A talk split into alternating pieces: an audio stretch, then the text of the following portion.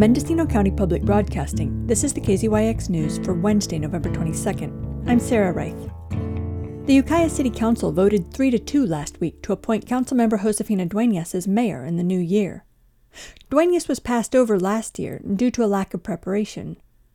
Current Mayor Mari Roden and Councilmember Susan Schur voted against her appointment this year, citing a lack of confidence in her ability to fulfill the role.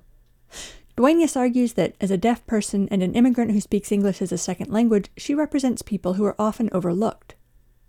Councilmember Douglas Crane, who will replace Duenas as vice mayor in the new year, nominated her for mayor, saying it fulfills the city's stated obligations to D E I, or diversity, equity, and inclusion.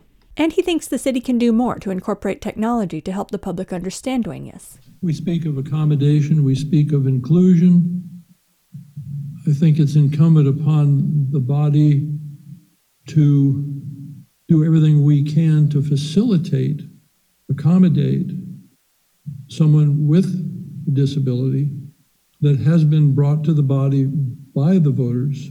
Duenas thanked Crane for his trust and said she's clear about the expectations of the job.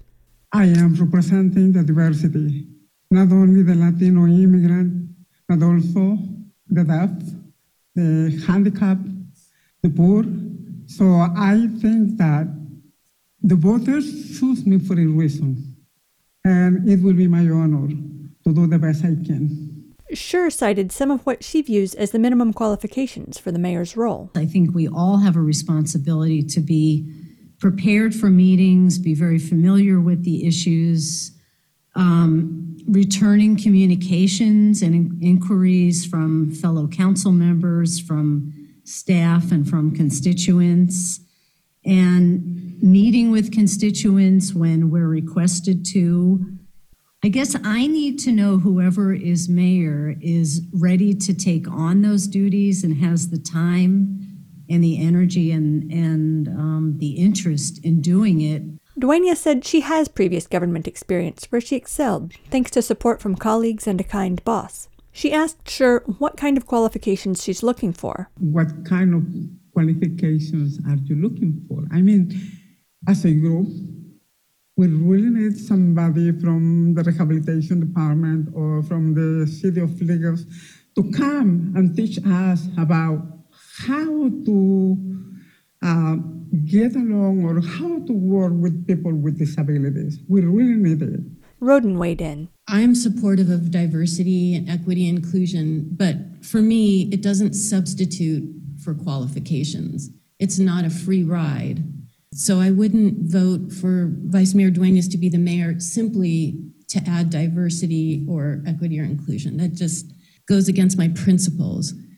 And I, you know, I need to adhere to my role as a city council member, which is to support a mayoral candidate who meets the qualifications necessary to perform as the mayor. And that's my duty to the city and to constituents.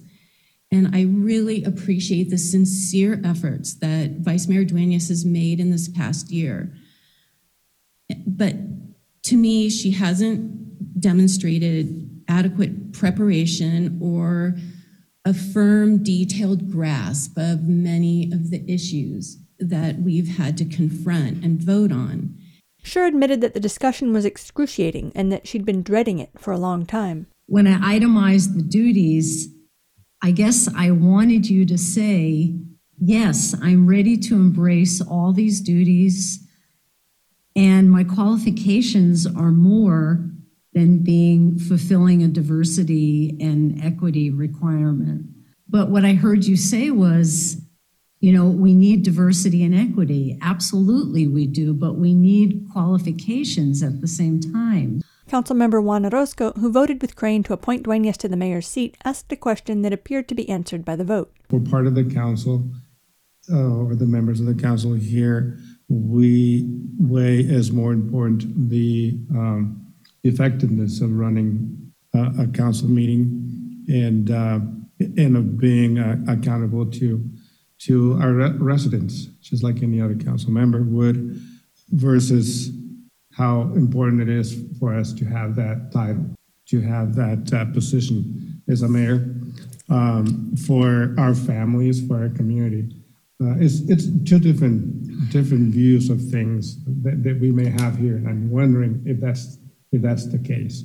After hearing from Alan Nicholson, a member of the public who regularly attends the meetings, that he's not had any success communicating with her, Duenas, whose city bio includes a text-only phone number, expressed some confusion about email spam filters. Uh, if you email me to um, the city's email, and if you are not registered or something, your email goes to like spam or to...